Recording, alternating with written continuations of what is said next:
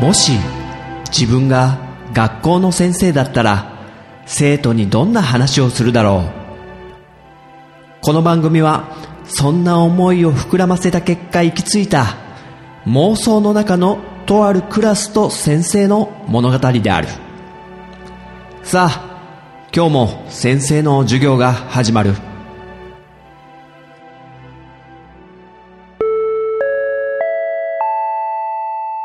先生と生徒の連絡帳ああ、また怒られた。また怒られた。また怒られちゃった。主任に。あのね、さすがに教室でギター弾きまくんのまずかったかな。でもやるけどね、また。いや、まあ職員室でブツブツ独り言でね、こうやって反省するのもいいと思うけど、まあこういう時癒されるのはやっぱり生徒からもらったね、メッセージだね。連絡帳読もうかな。なんかヤンキーの彼からちょっと連絡帳に書き込みあるぞ。テータン君。よよ、先行よ。連絡帳に書いた俺の文章ネタバレとか、言いがかりつけて読まなかったな。こうなりゃいろんなネタバレ撒き散らしてやるからな。シン・ゴジラ。み、見てね。陣田先生、ゴジラ見たいですウェーンって泣いてるけどね、もう。はい、テータン君、ありがとうね。ようよう、先行よってこう。このヤンキーの感じはね、スクールウォーズ系かな。あの、ラグビーのね、あのドラマの山下真司のね。もしくは、ビーバップハイスクール系かな？違うな。どっちかつとやっぱりスクールウォーズ系のあの、川浜一のワルの松村祐樹がやってた感じだね、このヤンキーの感じは。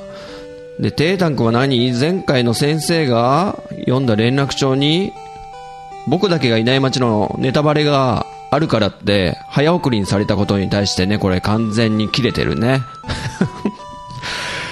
もう切れて切れて、ね、こうやってでも人ってグレていくんだなっていうのをね、ちょっと体現してるよね。人はね、こう、ないがしろにされるとね、やっぱりちょっとやさぐれちゃうんだね。ちょ、悪かったね、テータン君。はい、ということで、お次、ピスケ君、いただいてるね。ジンタさんに福井のソースカツ丼を広めてもらっている今、福井にみんな来てくれないかなジンタさんの言う通り、かつうまいからぜひみんなに食べてほしいです。はい、ピスケ君。これなんだ？先生にこうやって読んでもらうことによってこう、福井アピールしてるのかな？で、ヨーロッパ圏みんな来てねもうほら宣伝みたいになっちゃってもう CM 作っちゃおうかなってぐらいでね。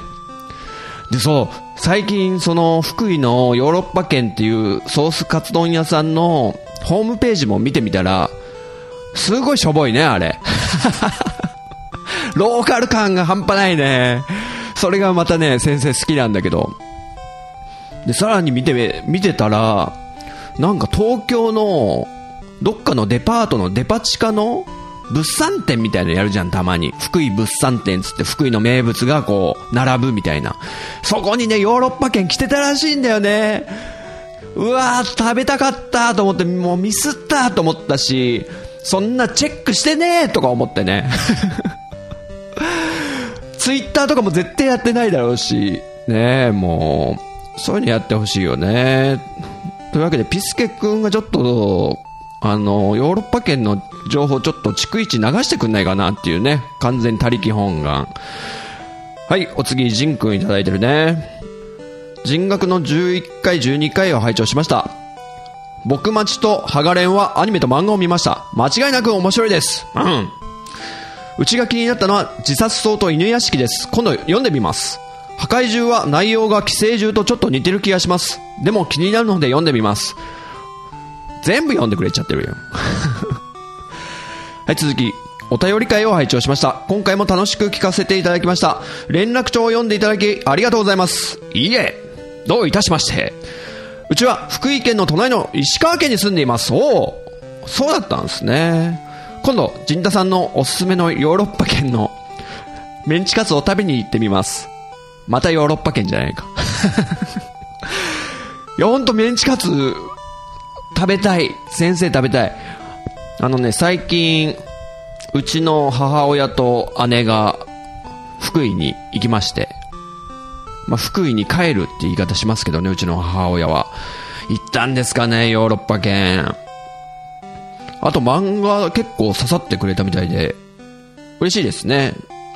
自殺と刺さりましたか？あ、よかった。これなんか、誰も名前挙げてくんないから、あんまり面白そうとか。あ、これなんか、なんつうんだ？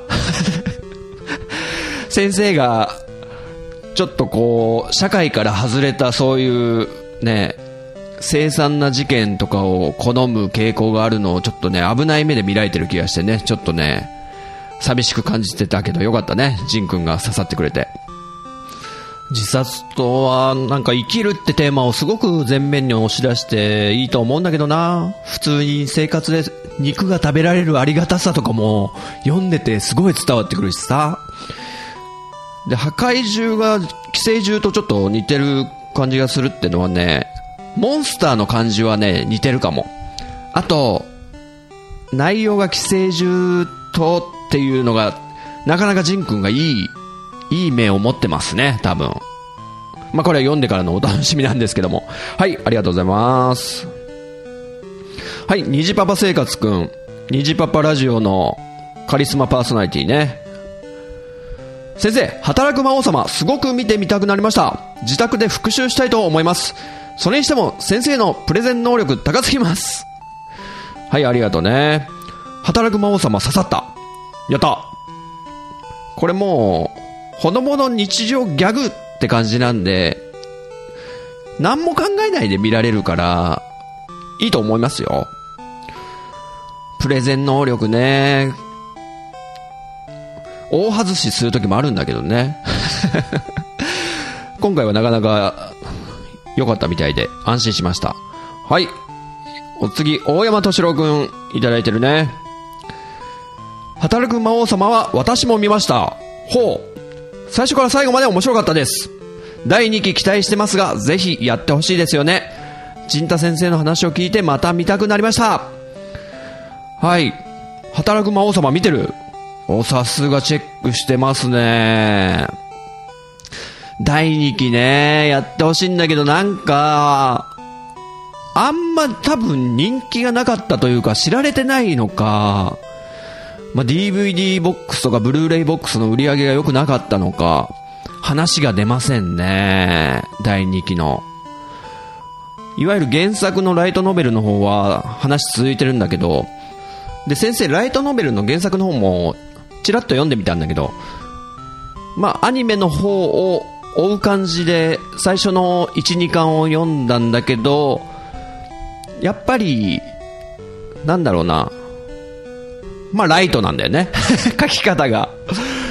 うーん、そこまで引き込まれる感じがしなかったんで、ぜひやっぱアニメで見たいなという感じがしたね。はい、お次、えー、ピスケくん、いただいてるね。働く魔王様、もっと子供な感じであまり興味が持てませんでしたが、なんかどんどん興味が出てきました。また見たいアニメが増えてしまった。笑っ。はい。あ、ピスケくんも、働く魔王様見てないってことで、もう本当にね、あの、見るもんなくなっちゃったなあ、しょうがね、ちょっと、ちらっと見てみるかってことで、第1話だけとりあえず、チェックしてもらって、面白そうと思ったらその先を見てもらうっていうのがいいかもね。先生が、あの、まあ、20分ぐらいかけて話したのは、あれほとんど第1話だからね。アニメ見る時間と変わんねえじゃないかってね、先生後で思ったけどね。はい。働く魔王様、もし見たらね、えー、例によって感想とか教えてもらえると嬉しいな。はい、お次、テイタンくん。さっきヤンキーモードだったけど、なんか普通の状態に戻ってる感じのメッセージだね。先生、働く魔王様見たんだ。面白いよね。ちーちゃんかわいい。そうなのよ。ちーちゃん、ちほちゃん。バイトのね、魔王のことを好きになっちゃう女の子が、なかなかね、こう、ね、あの、ね、おっぱいもね、ちょっと大きめでね。ツインテールでね、可愛いんでね。似たようなやつだと、勇者になれなかった俺はしぶしぶ就職を決意しました。かな？勇者のニーズがなくなり、電気屋で働いていて、そこに魔王の娘が就職してくるという。その子が可愛いの。へえ、これ知らないな。勇者になれなかった俺はしぶしぶ就職を決意しました。お、ちょっとチェックしてみようかな。あ、奥さんとは見ない方が。なんで？ちょっとエッチな感じもしかして。先生、奥さんと見るなら、君の名は、はおすすめですよ。先生が好きそうなことも入って、ドラマチックで奥さんも楽しめると思います。先生の株も上がるよ。はい。ありがとね。君の名はね、実はね、先生見ました。奥さんと。面白かったね。なんだろう。いわゆる入れ替わり、男女の入れ替わりが起きて、うーん、ネタバレになるからやめとこう。まあ最初ドタバタドタバタして、その入れ替わってる状態がやっぱりね、楽しいし、高校生ってことでね、やっぱいろんな好奇心があるからお互いにこうね、お互いの体を で、お互いのルールが決まったりしてね。でもドラマチックになっていく展開がね、かなり惹かれて、ちょっとね、ヒットしてる理由が分かったね。結構、うるうる来ちゃったしね。はい、テイタンくんありがとうね。はい、ジンくん、メッセージ書いてくれてるね。人学第14回を拝聴しました。今回も楽しく聞かせていただきました。陣太先生が言われていた働く魔王様は見たことがないので今度見てみます。あ、ジンくんも働く魔王様面白そうって思ってくれたんだね。ありがとうね。さっきも言ったようにね、先生が話したあの、魔王が東京の渋谷の笹塚に来るっていうとこまでの話とか、ね、実際、六畳一間に住み始めるっていうのは第1話の話なんで、それ以降もね、話が続いていくんで、ぜひ、まず第1話をね、ちらっと見ていただいてって感じかな。ちなみにこの人学の各話のタイトルの書き方あるでしょ。先生、ジェネレーションギャップに悩むとか、先生、痴漢に合うとかね。これ実は、働く魔王様のパクリです。魔王笹塚に立つみたいなタイトルでね。はい、ありがとうね。はい、お次は、ドリドリズムくんいただいてるね。最新回まで一気に購読。ポッドキャスト化サッカー部のドリドリズムです。先生の語り口に引き込まれるように聞きました。特に先生の学生時代の話がとても好きです。はい、ありがとうね。え彼は、ポッドキャスト化の、まあ、サッカー部って言ってるけど、えー、ハンクララジオっていうのをね、配信して、で、ドリドリズムっていうのは、名前は何なんだろうな。本マッチくんって名前で多分ラジオはやってると思うんだけどね。で、先生ももちろん聞かせてもらって、なんか高校時代からもう、ずっと、彼はね、サッカーの先生というか、サッカーのコーチをやってるのね、子供たちに教えてあげてるのをずっと長年やってて、もう、15、6年やってるって言ってたかな。もうほんとサッカー好きで、サッカー選手のこと、もう一人一人事細かにね、マニアックに話しててね、そういうもうのめり込めるもんがあるってもう素敵だなって思うね、先生。特に先生の学生時代の話がとても好きです。あのね、このハンクララジオのお二人もね、同級生なんだよね、確か。小学校か中学校から一緒なんだよね。先生ね、その手のね、同級生で始めたね、ポッドキャスト番組っていうのがね、すごく惹かれちゃうんだよね。だってそれって大人になってからは、なかなか作れるもんじゃないじゃんね。で、昔のことを知ってるっていうことで、昔話で盛り上がってるのもね、聞いててね、楽しいよね、そういう学生時代の話って。うんうんうん。はい、ということでね、ハンクララジオ応援してるからね、先生。はい、お次、マッキーくんいただいてるね。マッキーくんも、ポッドキャスト側の生徒で、ラジトークっていうのね、配信してるよね。ラジトーク、アット好き語りっていう一人語りのね、番組。マッキーくんでもそのラジトークがね、4月ぐらいからね、ちょっと更新が止まっちゃってね、ちょっと先生、心配で、あのね、最近連絡取ってみたんだけど、そしたら、元気そうで、ちょっと安心したよ、先生。そんでちょっとね、仕事とかちょっと忙しいみたいでね、大変みたいだけど、ちょっとね、無理しないで頑張ってよ。え、そんなマッキーくん。陣太先生、いつも聞かせてもらってます。最近休みがちなマッキーです。あ、休みがちって言ってた。えー先生の曲のジョン・タイダーにお願い。すごくお気に入りで何度も聴いてます。歌詞を書き起こしたほどです。おお、そんなに？あら、嬉しいな、先生、ちょっと。ただ2番の、無邪気に感じるの後の歌詞だけ聞き取れませんでした。そこだけ知りたいです。そこはね、あの、なんだっけ？ちょっと待ってよ。あ、リロムソ解けないがーって歌ってるんだけど、理論武装解けないがって歌ってるの。理論武装解けないが。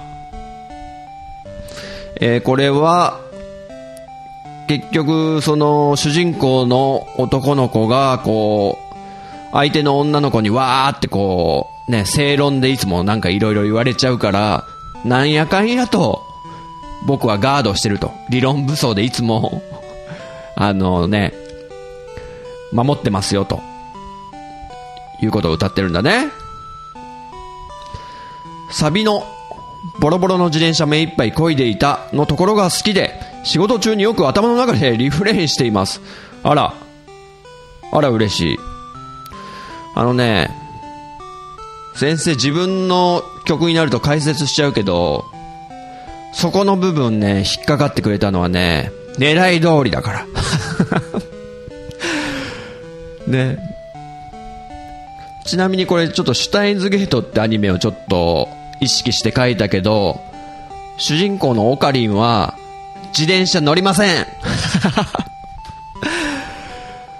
なんかね、この自転車に乗って漕いでるっていうのとか、こう、自転車を引っ張って歩いてるとか、あと二人乗りしてるとか、そういうシチュエーションってなんか妙にノスタルジックを感じないですか？こういう場面。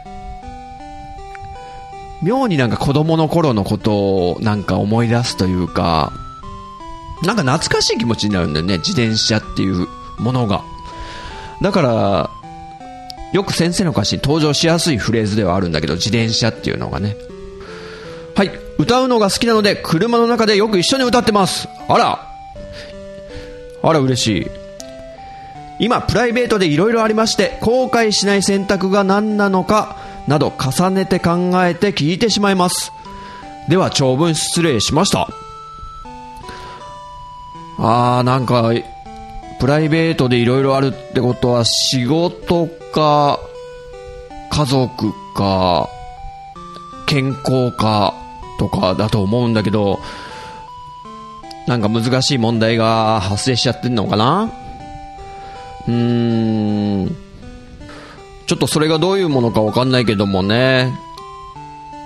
まあ、選択するのはマッキーくんだから、ちょっと慎重に選んでね、頑張ってほしいな。後悔しないようにね。あと、このジョン・タイターにお願い歌ってくれてるってことで、よし、もうカラオケバージョンをあげよう。そしたら歌いやすいでしょもうカラオケバージョン用意するから。ちょっと今先生、 ToDo リストにメモっとくから。カラオケバージョンね。ジョン・タイダーの。何歌をミュートするだけですから、楽ですよ。ちなみにこのジョン・タイターにお願いは、YouTube に上げてあるんで、そこに、あの、字幕で歌詞も載ってるやつあるんでね、ジョン・タイターにお願いって検索したらもうすぐヒットするんで。はい、ということで、マッキーくん、えー、ちょっとね、プライベートで忙しいだろうけども、更新の方はね、ラジトークの更新の方は無理しないように、うん、待ってるからね。はい、次、ゆずきちくんいただいたね。第15回拝聴あ、あのー曲作りのね、先生が、教室でギター書き鳴らしてね、ちょっと主任に怒られた時ね、はい。その回を聞いてくれてのメッセージだね。なんかめっちゃわかりやすい授業でした。繰り返し聞きたい保存版ですよ。我が家には嫁さんのピアノがあるんで、ちょっと嫁さんに教わろうかなはい。あ、ピアノあるんだ。あ、もう絶好のポジションじゃないですか。つうか、つうか、奥さんがじゃあピアノ弾けるってことで、あの、陣田先生の、あの、適当なおざなりなね、音楽理論は、間違ってるかもしれないからね。ちょっとそこら辺、えー奥さんに教わりながら。猫踏んじゃったの連弾とか教えてもらうとかね。連弾っていうのはこう、二人で一台のピアノの隣に座って、高いパートと低いパートを分けて二人で弾くってやつね。はい、ゆずきちくんありがとうね。ほろ酔いセブン楽しみにしてるからね。はい、虹パパ生活くん。先生、曲作りがしたくなる授業でした。放課後行った本屋でこんなものを見つけて買っちゃいました。メロディーぐらいは作れるかな？ってことで紹介してくれてるのが、ポケットミクっていう、なんか楽研が出してる、多分組み立てるやつなのかな？で、鍵盤みたいので、初音ミクの声が出せるってやつね。ドレミファソラシドっていうのを初音ミクが歌ってくれると。あと、ある程度の言葉も話せるみたいね。先生ちょっと面白そうだから調べてみたんだけど、これ使ったらね、作れると思う。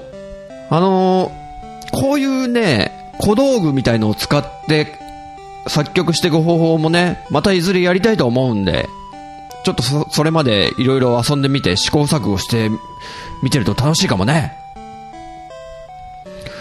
はい、お次、えー、ゆと241108くんいただいてるね。ゆとくんでいいのかな？人学15回拝聴音を学ぶと書く音楽の授業を受けたら音を楽しむ音楽になりました。関係ないけど、先生のアイコンって前からモナド持ってましたっけ？はい。音楽の授業を楽しんでもらえたみたいでよかったよ。あの、先生のツイッターアイコンのね、えーキャラクターに、なんか、ゼノブレイドのあの、いわゆる象徴であるモナドっていう剣が今握ってある状態にしてあるんだけど、あれは、実は前はついてなくて、最近ゼノブレイドを買った時に、アイコンデコッターっていうやつがあって、ツイッターのアイコンをいろんなデコレーションができるサービス、ウェブサービスでアイコンデコッターっていうのがあって、で、それで、ゼノブレイドのモナドの、えー、剣、モナドのあれがデコレーションできるっていうのをやってます。多分アイコンデコッターで検索して、モナドとかで出んのかな？ゼノブレイドとかで。で、これね、生徒のゆずきちくんにね、教えてもらって、先生も、欲しい欲しい欲しいっつって教えてもらったんだけど、やりたいやりたいっつって。そんな感じでね、もしゆうとくんも興味があればやってみてね。はい、次、猫やんくん、いただいてるね。音楽の授業に関してはね。えー、また GarageBand を起動して挫折。これで3度目。2ヶ月に1回はトライしてる。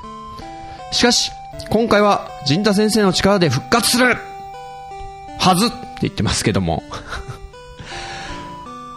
はい、猫やんくんは、ポッドキャスト化の猫関電子版で、癒し担当ということでね、ポッドキャスト界を潤わせている。えー、猫やんくんですが、 GarageBand っていうのは、えー、いわゆるアップルの Mac か、あと iPhone かに iPad とかにね、基本的に無料で標準的に搭載されてる、いわゆる DAW ってやつ。で、デジタルオーディオ ?DAW。ワークステーションだっけな。そんなのはもういいんですよ、そんな名前は。いわゆる多重録音ができる、まあ、ポッドキャスト科の生徒だったら、大体知ってると思うし、Mac か iPhone を使ってればね。まあ、そういう音楽ソフトを起動して猫やんくんもちょっと音楽作ってみようって思ったのかな曲を。ね、これに関してはね、先生また授業をやるんで、先生が前回説明したのは本当にもう基礎となる説明で、実際じゃあ作り始めてみましょうかっていうとこはね、一歩入れてなかったんで、次はね、いろいろ駆使してやってみようかなと思ってるんで、ちょっと待っててね。はい、お次は、もちお DX くんいただいてるね。なんか、名前変わってるね。もちおくんがなんか、もちお DX になってるけども。えー、もちおのゲーム大好き DX と、もちお的に脳筋雑談っていう2番組をね、なんと、ポッドキャスト化でね、2番組持ちもね、ちょっと多くなってきたね、最近。はい、えー、第15回の音楽会出席。先生、脳筋な自分でも、脳が筋肉になってる自分でもわかる授業で自分も楽器いじりたくなりました。しかし楽器がない自分は PC のフリー作曲ソフトを探すところから始めたいと思います。それかスマホのアプリかなって思ってます。音楽したくなる授業でリクエストにお答えいただきありがとうございました。いえいえいえいえ。はい、もちおくんも、そう、もちおくんがリクエストしてくれたから音楽のあの作曲会をやったんだけど、あのね、そもそも、もちおくん多分 Audacity って使ってると思うんだけどね、Windows の。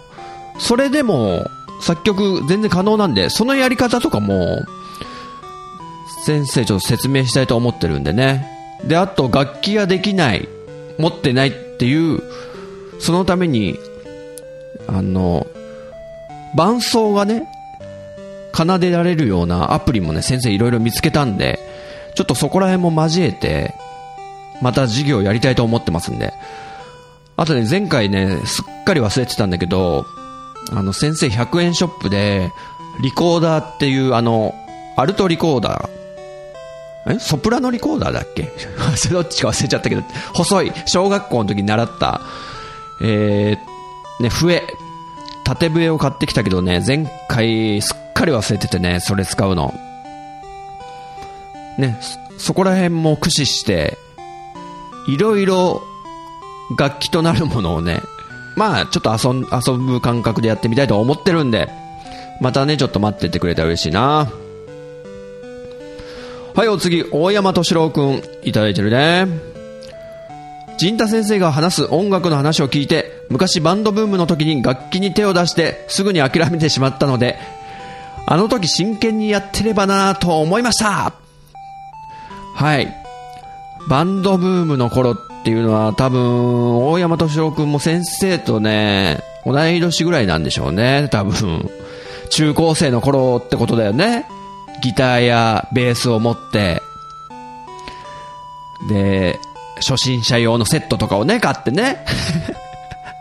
で、アンプとかもついてきたのかなあと、チューニングするチューナーとかね、コーンって鳴らす音差っていうチューニング合わせるやつとかもセットとかね、なってて。先生もね、そういうのを買った口だから、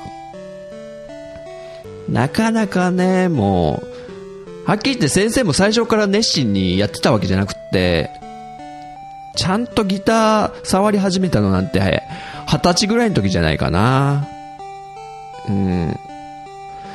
で、バンドブームね。いろいろありましたけど、ボーイとか、爆竹とかね、爆竹って今も現役でやってるっていうね、すごい、もう何、何年やってんだ ?30 年は行ってないのかな？で、ブルーハーツとかね、ユニコーン、ジュンスカイウォーカーズ、あとザ・ブームね。島唄で。ブームね、解散しちゃったんだよね。結構好きだったんだけどね、初めて多分先生が自分で買った邦楽のアルバムって、ザ・ブームの3枚目のアルバムだと思うんだけど、ジャパネスカっていう、ちょうど、あの、いわゆる沖縄風のあの、沖縄音階の方に流れ始めていく、三振とかいうね、あの、三味線みたいなやつとかを、ボーカルの宮沢和文さんが使い始めたりするアルバムなんだけど、すっごいね、いいアルバムなんだけどね、あれも。で、なんだっけ、あと、まあ、x ジャパンとか、いろいろありましたけど、筋肉症状体とかもいましたね。まあ、そんなバンドブームの頃はやっぱコピーとかね、よくしたけど、流行ってたよね。まあ、先生も未だにその頃の音楽とかが結局、体に染みついちゃって、メロディーとかも先生が作る曲ってなんやかんやなんか80年代風でしょ勝手になっちゃうんですよ。もう、ここは開き直ってますけどね。うん。でも音楽ってなんか30年周期みたいのがあったりして、だから80年代の音楽は今2010年代にね、結局流行ってるというか、焼き直してるというか、なんかちょうど来てんじゃないかなとかはね、先生勝手に思ってるけどね、自分の得意としてる80年代系の音楽が。うん。最近のだって e ガールズっていう女の子のグループが出した曲なんてもろ80年代で超好みだったからねあと AKB48 とか乃木坂46とかの曲であこれボーイの B ブルーじゃんとか。あオンリーユーじゃんとか。あクラウディハートだなこれ。みたいのがあったりね。まあちょっと話脱線しましたけど。あの、先生もね、あの、もっと真剣にやっておけばよかったなっていうのは思ってますから、楽器を。いや、ほんとおざなりにやってきたんで、ギターをも、ちゃんと持ってもう20、20運年ですけど、ねえ、全然ですよ、先生、本当に。ねえ。20、20年ぐらいかけてこの腕前なんだっていうぐらいのレベルなんでね、もう、まあそれはそれとしてね、またもしもね、楽器に興味持ったんならちょっと触ってみるとかいいかもしれないね。はい、お次はジンくんね。人学第15回を拝聴しました。あのー、音楽のね、勉強した回。大変勉強になりました。昔友達にギターを教えてもらったのですが、全くコードが弾けず諦めてしまいました。ありがちですね。陣太先生が言われていた働く魔王様の DVD1 巻から3巻を見ました。めっちゃ面白いですね。おう次の巻を借りに行かないと。おう、ジン君、働く魔王様、見てくれたんだね。おもろいっしょ。あれね、面白いのよ、本当に。ちょっと嬉しいな、先生。ギターはね、挫折しますから、そうやって。先生もね、多分、34回ぐらい挫折してんじゃないかな。そこからまたこう、もう一回やってみよう、みたいな感じで。ね、もう歩みは遅くとも、弾いてればなんとかね、徐々に徐々にこう、上手くなっていくっていうね、もう、歩みは遅くとも、ね、歩いてる限り、目的地っていうのはだんだん近づいてくるもので、とかね、ちょっと偉そうに言ったりしてね。はい、ジンくんありがとうね。あ、次、翔くんいただいてるね。ポッドキャスト科のアニメ専攻の翔くんね。アニメカフェの。今日も先生の楽しい話を聞いてよかった。けど、あれ ?58 ページですか？ね。お、ツッコミあってよかった、これ。ページがね、全然進まないっていう教科書の、減ったじゃないかっていうのを、本当は、言わされてたまるもんかっていう抵抗を感じるね。はい、続き。もしかして、間違えたのかな？ね、A ちゃん。かっこ丸尾くん。そうだよね。もひかしてってね、噛んじゃったやつね。あと、A ちゃん2のこれ、ちょっと、ベイビーステップのやつでしょ。丸尾くんっていうの。ね、先生知ってるふうに今言ったけど、知らないからね、さっき職員室のこのパソコンでね、調べちゃったよ。ごめん、知らなかった というわけで、はい、翔くんありがとうね。お次、体調の悪い隊長くんね。あれか、ちょっと、ツイッターの名前もしかして変えてくれたかな？先生が前回こう、隊長隊長くんっていうのはもしかして、あの、よく、中近東ラジオとかで名前聞く体調の悪い隊長くんなのかな？って聞いたらね、名前変えてくれたね、これ。ありがとね、優しいね。人格妄想学級第15回を拝聴。授業開始1分30秒での、じゃがじゃーん、ララララララン。とギターをかき鳴らす陣田先生がかっこいい。まるでギタリストみたい。といただいてるね。ね、気づいた人は気づいたけど、あのギターのフレーズはね、ミスチルの名もなき歌のね、イントロね。大丈夫だから。あんぐらい、ね、あんぐらいのフレーズはパクリっていうかこう、著作権とかはね、大丈夫ですよ、多分。たまたまコードをアルペジオでちょっと分解して弾いただけなんでってね、言い切ればね、いいんでね。ちょっと、まるでギタリストみたいってね、うん。まあ本当にね、ギタリストって言っていいんだろうかぐらいのレベルなんでね、あんま言わないんですけども。はい、体調の悪い隊長くんありがとうね。はい、お次、また、ジンくんいただいてるね。第16回を拝聴しました。今回も楽しく聞かせていただきました。チョコボールの金、銀のエンゼルの見分け方がめっちゃ気になりました。うちも昔チョコボールにはまり、バーコードなどの印刷のズレで選んでいましたが、あんまり当たらなかった。へー。あのね、チョコボールのあの見分け方ね、ネットで調べるとわかるけど、あの動画で解説してる人いるんだけど、相当強引なやり方やってますよ。あの、箱をこう、なんつうんだろうな、ちょっとクイッ、クイってこう、なんだ、この隙間が見えるようにくちばしが畳み込まれてるあそこにエンゼルがいるかいないかを見るために、ちょっとクイってそこをね、開く感じもちろんパッケージは開けないように、店頭にあるものをこう、クイックしてやって、ね。昔よくね、あー、あれだ。ペットボトルの、ボトルキャップの中身がまだ見えないようにおまけがついてた頃とかね、もうガサゴソガサゴソやって、こう、あ、これはスヌーピーのキャラの多分、頭ツンツルテンだから、多分チャーリー・ブラウンだなとかね。そういうことをやってたよね。あと、ファイナルファンタジー9の時も、こう、ガサゴソやってね。あ、シタン。これ多分尻尾あるからシタンだなとかね。シタンじゃないな。ジタンか。まあいいや。時短、一時入れ替えるだけで人体になるね。まあそんなことはどうでもいいんだけども。はい、そうやってね、ちょっとあんま、売ってるもんガサゴソガサゴソやるのね、あんまいいものではないけどね。先生もやってたけどね。ちょっと気をつけようね。えー、っと、今回のラジオの時間は今度見てみます。あーり、ありがとうね。ラジオの時間。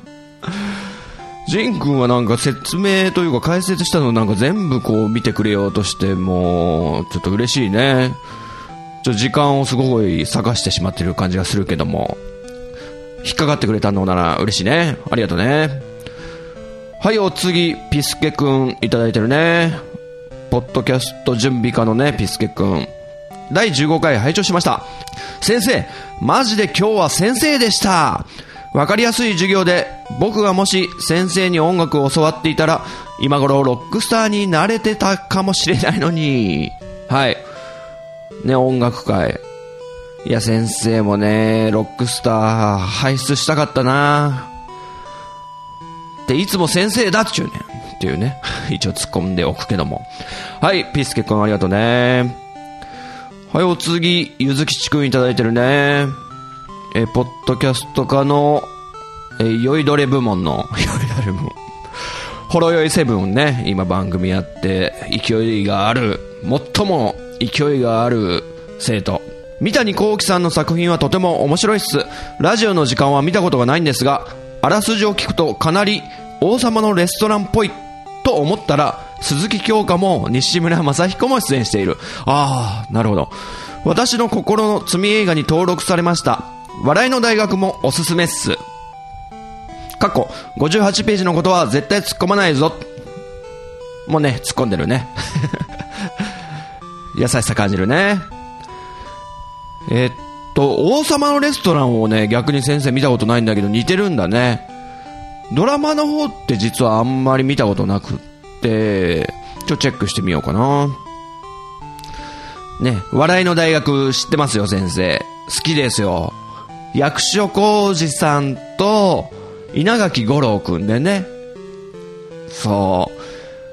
あれもすごい好きで、似てるよね、でもなんかそういう映画の作り方というか。うん。結局こうシナリオみたいのがどこかにあって台本みたいのが、それはなんか、なんだろう、マジックアワーとかもなんか、騙すために台本を書いて、みんなで演じるみたいなとことか。笑いの大学もそういう稲垣吾郎が脚本家って話だから、やっぱ三谷さんの作品っていうのはそういうのを多いんだろうね。あと自分がこう、体験したことというか、みんなの家なんてね、本当家を建てるときに、実際に、そういうトラブルがあったってことをもとにやってるとか。で、昔ね、あの、プロフェッショナルっていう NHK の番組に三谷幸喜が出てた時に、ちょうど、あの、離婚するかしないかって時で、今とっても凹んでますけど、もしかしたらいずれこの離婚をネタにするかもしれませんって言ってたので、あるかもね。はい、ゆずきちくんありがとうね。はい、テータンくんいただいてるね。知り合いから君の声は D だねと言われた。やっぱり声質に合うコードがあるのかな。小室進行、カナン進行、カノンね、カノン。カナンちゃんは、ラブライブサンシャインに引っ張られてるのかな？カナン進行って変わっても、あんまり違いがわかんないよ先生。わら。ドミソミソ。先生、音楽の先生だったんだ。はい。D だねって言われたっていうのは、キーが D ってことなのかな？うーん、これちょっとね、先生わかんないな。なんか、曲のキーを決めるときは、結局その、何を聴かせたいかっていうので、決めることが多くって、例えばバイオリンを一番メインに聴かせたい曲だったら、バイオリンが一番なりやすいキーっていうのがあるらしくって、そういうのに合わせるとか。だから、人によってやっぱ合うキー、合わないキーってね、女性の歌を歌うときに、やっぱり自分に合うキーにずらして歌うとか、するのはやっぱ一番鳴る。その自分という、自分の声っていう楽器がいかになりやすい、一番綺麗に聞こえる部分で、やるかってことでキーは変えるらしいね。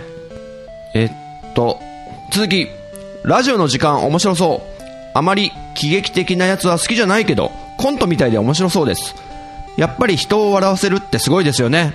うん。っていうか、作品より先生のプレゼン力がすごい。笑っ。あありがとうね。まあ、プレゼンというかもう、押し付けっていうかね。え喜劇的なやつは好きじゃないってことは、でもコントは好きなんだね。なかなかその差が、えー、テータン君なりに境目があるんだろうけども。なんかおすすめだね、コントとかあれば教えてくれると嬉しいな。はい、お次、フェザーノートくんいただいてるね。えー、ポッドキャスト化の、アットチャンネルラジオのね、パーソナリティさんやってるね。最近よく考えたアニメカフェの方がメインになってんじゃないのかな、みたいなね、感じもあるけど、そうやってね、番組を、いろんな番組渡り歩くというか、横のつながりね、大事にしてるって感じで素晴らしいね。ラジオの時間、面白いですよね。効果音担当の職人芸に感動した覚えがあります。あり合わせの人員で頭を絞って作品を作り上げるカタルシスを感じます。ああ、まさにそう、効果音担当の、あの方誰だっけ？ちょっと待って。ね、効果音が SE が用意できないから。例えばあのダム決壊のシーンとかもね、そんな SE 用意してないよって。まあ今なんかね、ポッドキャストとか作ってるねえ、みんなはわかると思うけど、効果音なんて、ね、フリーでめちゃくちゃ転がってるから、あと、YouTube から引っ張ってきたりとかね。あとゲームの効果音ちょっと使っちゃったりとかね。そういうのを、えー今は便利だけど、そのラジオの時間の中では、もう試行錯誤でその場にあるものをかき集めてなんか作るっていうね。その内容はね、ぜひちょっと知らない方はね、見て確認してほしいけど素晴らしいんだよね。でね、今ね、ちょっとね、誰だっけなと思って調べてるんだけど、えっと、わた藤村俊二さんだ。そう、昔音楽の、音楽というか、効果音を作る特攻の仕事をね、特殊効果っていうのかな？音の効果か。音効さんっていう仕事をしてて、でもデジタル化が進んじゃって、出番がなくなったと。よくこう、昔のテレビとかで波の音を出すのにこう、なんだ、カゴに豆とかを入れて、こう傾けてザザー、ザザーってやるとか、そういうやつね。あと、馬の足音とかもなんかカポッカポッカポってこう茶碗を 机の上で二つか、ね、合わせて。今もね、そういうことはやってるみたいだけどね。映画とかで。うん。素晴らしい仕事だと思うんですよね。ああいうのって芸術的で。はい、フェザーノートくんありがとうね。はい、お次はマハリトくんいただいてるね。ありがとうね。ポッドキャストリスナー化のウィザードリー専攻のね、マハリトくんね。陣田先生、お誕生日おめでとうございます。あら、ありがとう。陣田先生の子供の頃のお誕生日のエピソードとかありましたら教えてください。なるほど。そう、誕生日だったんだね、先生。それがね、先生は特にそこら辺はあまり公言はしてないんだけども、とある情報網からね、ちょっと漏れたみたいでね。ちょっとお祝いのメッセージとかいただいて、本当本当すいません、ありがとうございます。ってちょっと素になっちゃったけどね。子供の頃のお誕生日のエピソードか。うーん。あのね、一回だけ友達をいっぱい呼んで、あの、お誕生日会みたいのを小学校4、5年あたりでやった気がするんだよね。で、その時ね、お母さんが作ってくれたね、ケーキがね、船の形してて、すっごいデコレーションされてて、めちゃくちゃ気合入ってたよね。ね。で、友達とかもなんか、お誕生日プレゼントでこう、プラモデルとかね、くれたりして、当時はやっぱガンプラとか流行ってたんでね、ガンプラとかロボダッチとかの時代ですよ。そういうのをね、くれたりして、ねえ、もう、多分、ピークだったな、あれが。次の年からね、先生のお母さん疲れちゃったのかな、もう。一切手作りなくなったよね。友達を呼ぶとかもなくなったよね。疲れちゃったんだね、お母さん。そんなエピソードあるね。はい、マハリト君の続き。僕のエピソードは、寝たきりだったおじいちゃんが僕の誕生日に亡くなったことです。あら。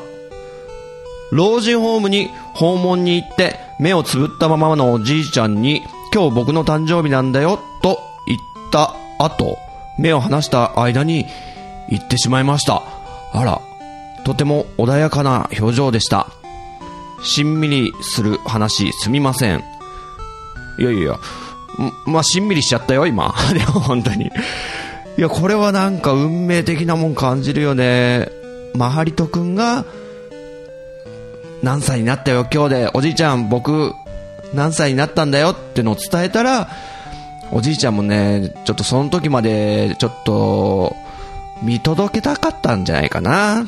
マハリト君の成長ね。うん。これちょっといい話だね。はい、マハリト君ありがとうね。お次、山やんくんいただいてるね。山やんくんも、リスナー化のエース級のね、パイロット。ニュータイプ。うん。ごめん、適当に言っちゃったけど。はい、16回拝聴先生、僕も三谷幸喜、ラジオの時間大好きっす。あ、やっぱ、ポッドキャスト好きの人は好きなのかもね。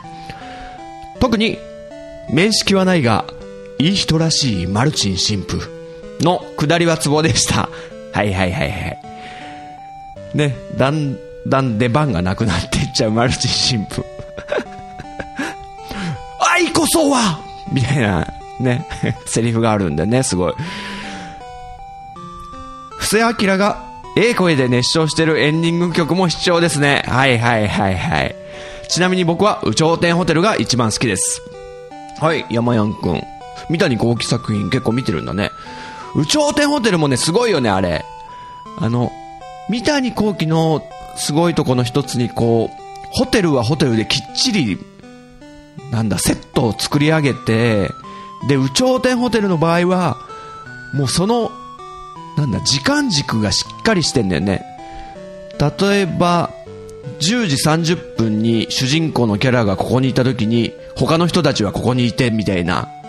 いわゆるザッピングみたいな。映画の中でザッピングみたいなものが、同時進行でこう、どんどんどんどん時間が進んでいるというか。だから回想シーンとかないんじゃなかったかな。うん。三谷幸喜らしいね。面白いね、あれも。最後なんかドタバタになってみんなが集まってくる感じとかも、まさに、三谷作品らしさじゃないでしょうか。ねえ。布施明もね、役者さんとしてもすごい上手で、ちなみにあの、仮面ライダー響きのエンディングも歌ってた気がするんだけどね、いろいろチャレンジする人だなと思って。ね、ちょっと確認するけど、響き、布施明さんのね、響きっ、あ、少年よっていう歌がね、これなかなか好きで、はい。山やんくんありがとうね。お次、ピスケくん。またいただいてるね。えー、福井の、福井県の観光大臣。違うかなちょっと待った。適当なこと言っちゃったね、先生また。ラジオの時間は自分も好きな映画です。あ、結構みんな見てるね。三谷幸喜の映画で最初に見た作品でしたが、固定概念を覆すすごい人間だなと、若輩者ながら感動しました。ほう。また近いうちに見ます。はいはい。ピスケくんも好きなんだね。あれね、ラジオの時間ね、結構古い作品だから、もう90年代の作品だから、今見るとね、若干、最初しょぼって思うよね。でもね、また機会があれば、えー見て、また感じ方変わってるかもしれないからね、確認してみるといいかもね。はい、お次、テイタンくんいただいてるね。陣太先生、誕生日おめでとうございます。先生にとっていい年でありますように。はい、ありがとうね。先生何歳？やっべえ、俺っちバカだな。先生は永遠の17歳だったぜ。完全に騎士団みたいな感じになってるね、テイタンくん。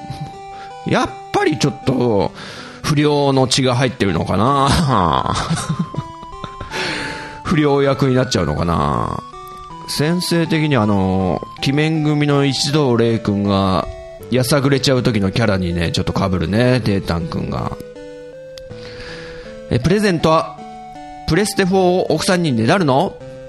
ペルソナ5 最高だぜあー、ダメだ。ペルソナ5最高だぜまだ全然進んでないけど。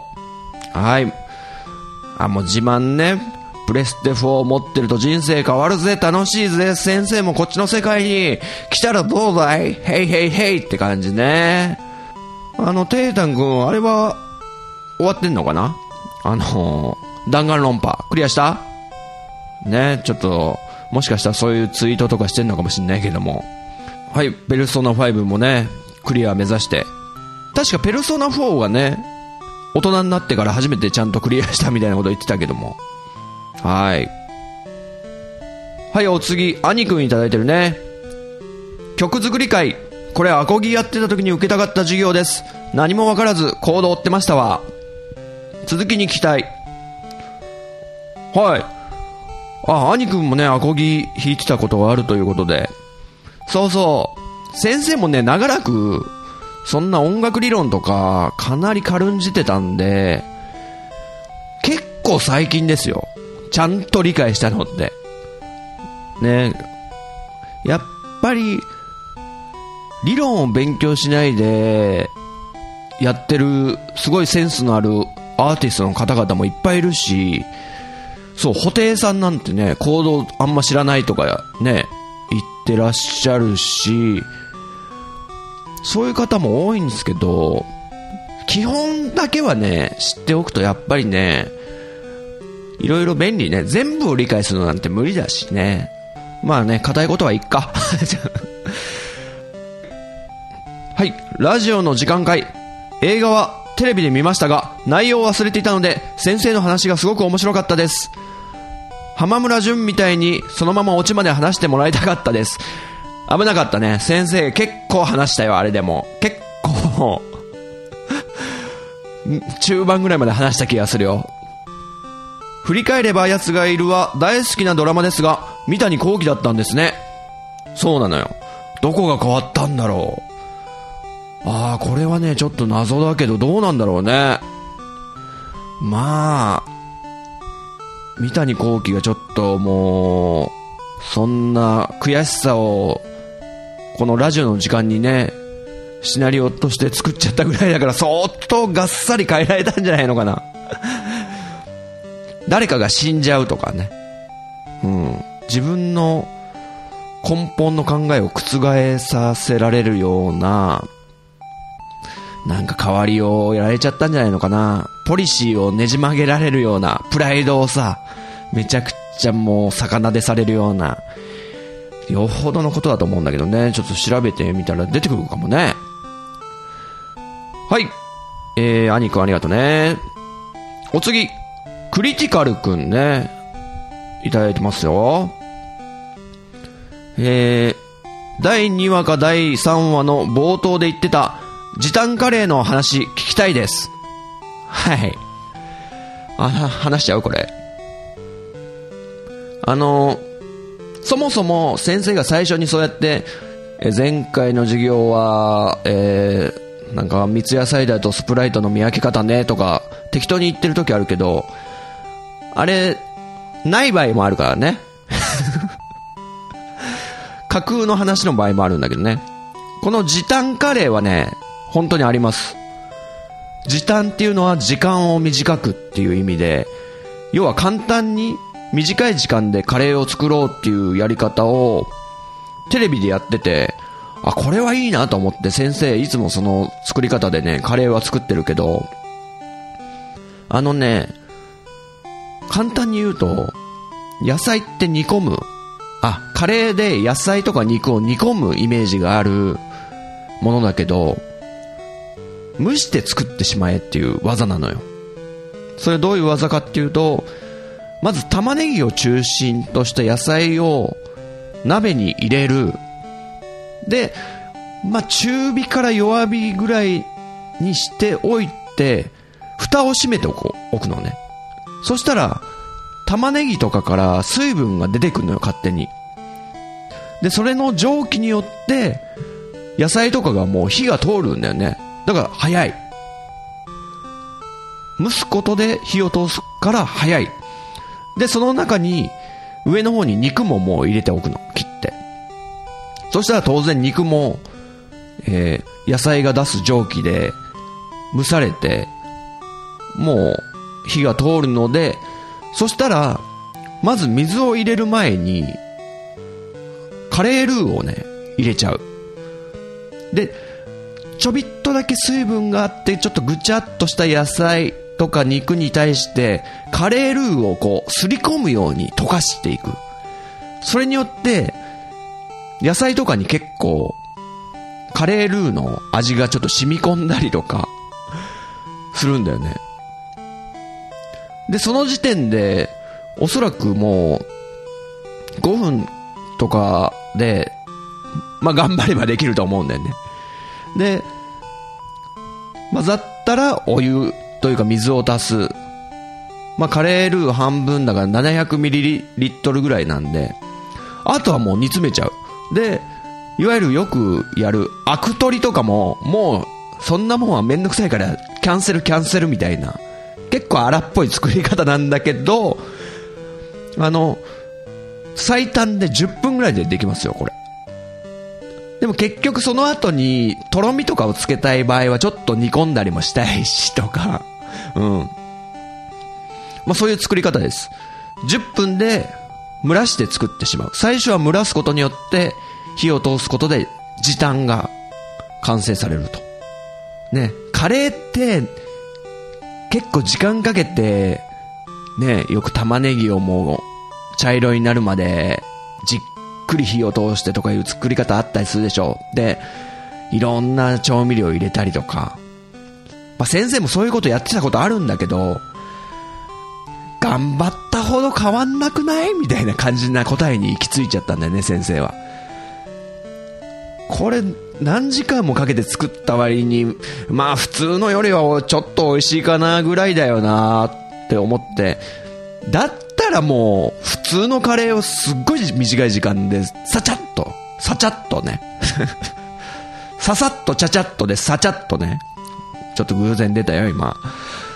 さちゃっとこう、作っていくという、ね、この時短カレー。先生の手抜き料理の中の一つね、これ。あ、だから、火を通すために具材は結構小さい、全部。よく具材の大きなカレーとかあるけど、先生の作るのはもう細かいっすよ。玉ねぎとかすごい薄くスライスしたりとかね。はい、そういう感じで、クリティカルくん、どうですか？時短カレーこんな感じです。はい、お次。俺かラジオくんいただいてるね。これ、ポッドキャスト化の、えー、番組の俺かラジオさんのね、あの、アカウントからメッセージいただいてるからね。3人でね、あの、やってると思うけど、これ誰が、誰が書いてんのかわかんないっていうね。これはね、俺かラジオくんの作戦かな陣田先生、僕は昔夜道でふらふらと PSP でゲームをやっていたら、かっこ、確かペルソナ3、職質されました。さすがに怪しかったでしょうよ。つうか、歩き PSP は危ないからちょっと、それはちょっと警察官もね、危ないよ、事故とかあっちゃうよってことで注意したんじゃないのかな。気をつけようね。まあ、若しい日はね、やったりするけどね、そういうことね。えっと、あと、働く魔王様の話し振りがめちゃおもろかったっす。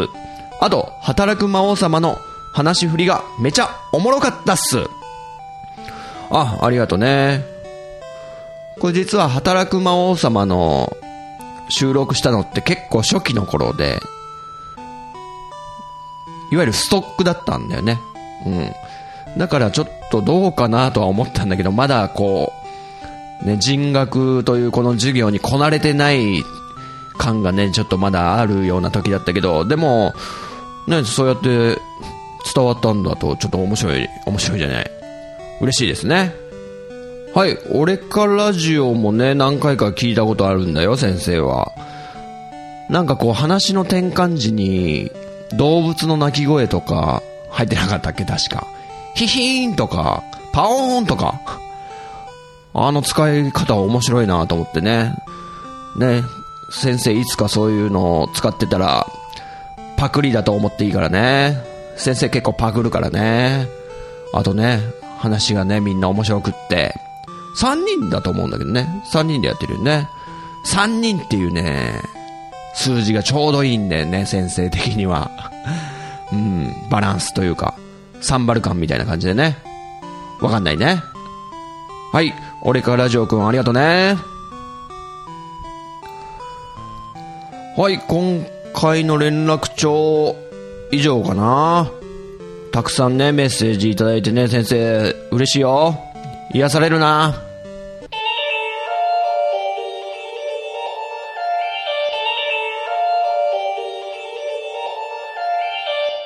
いかがだったでしょうか？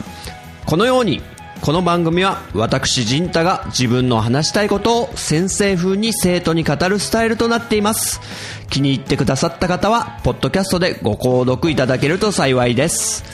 そして iTunes ストアのレビューで評価していただくと大変励みになります。人学 Twitter アカウントのフォローもお待ちしています。人学では番組をお聞きになっている生徒さんのメッセージをお待ちしております。ツイッターハッシュタグカタカナで人に漢字の学ぶで人学と書いて投稿してください。ご了承いただきたいのが2点。私が先生視点で受け答えさせてもらうこと。そして全ての投稿は拾えない可能性があることこれを納得の上ツイートしていただけると幸いです現時点ではあえてメールアドレスお便りフォームブログコメント欄は開放してません。長文となる場合は人額アカウントに DM でお送りください。それではまた次回の授業でお会いしましょう。さようなら。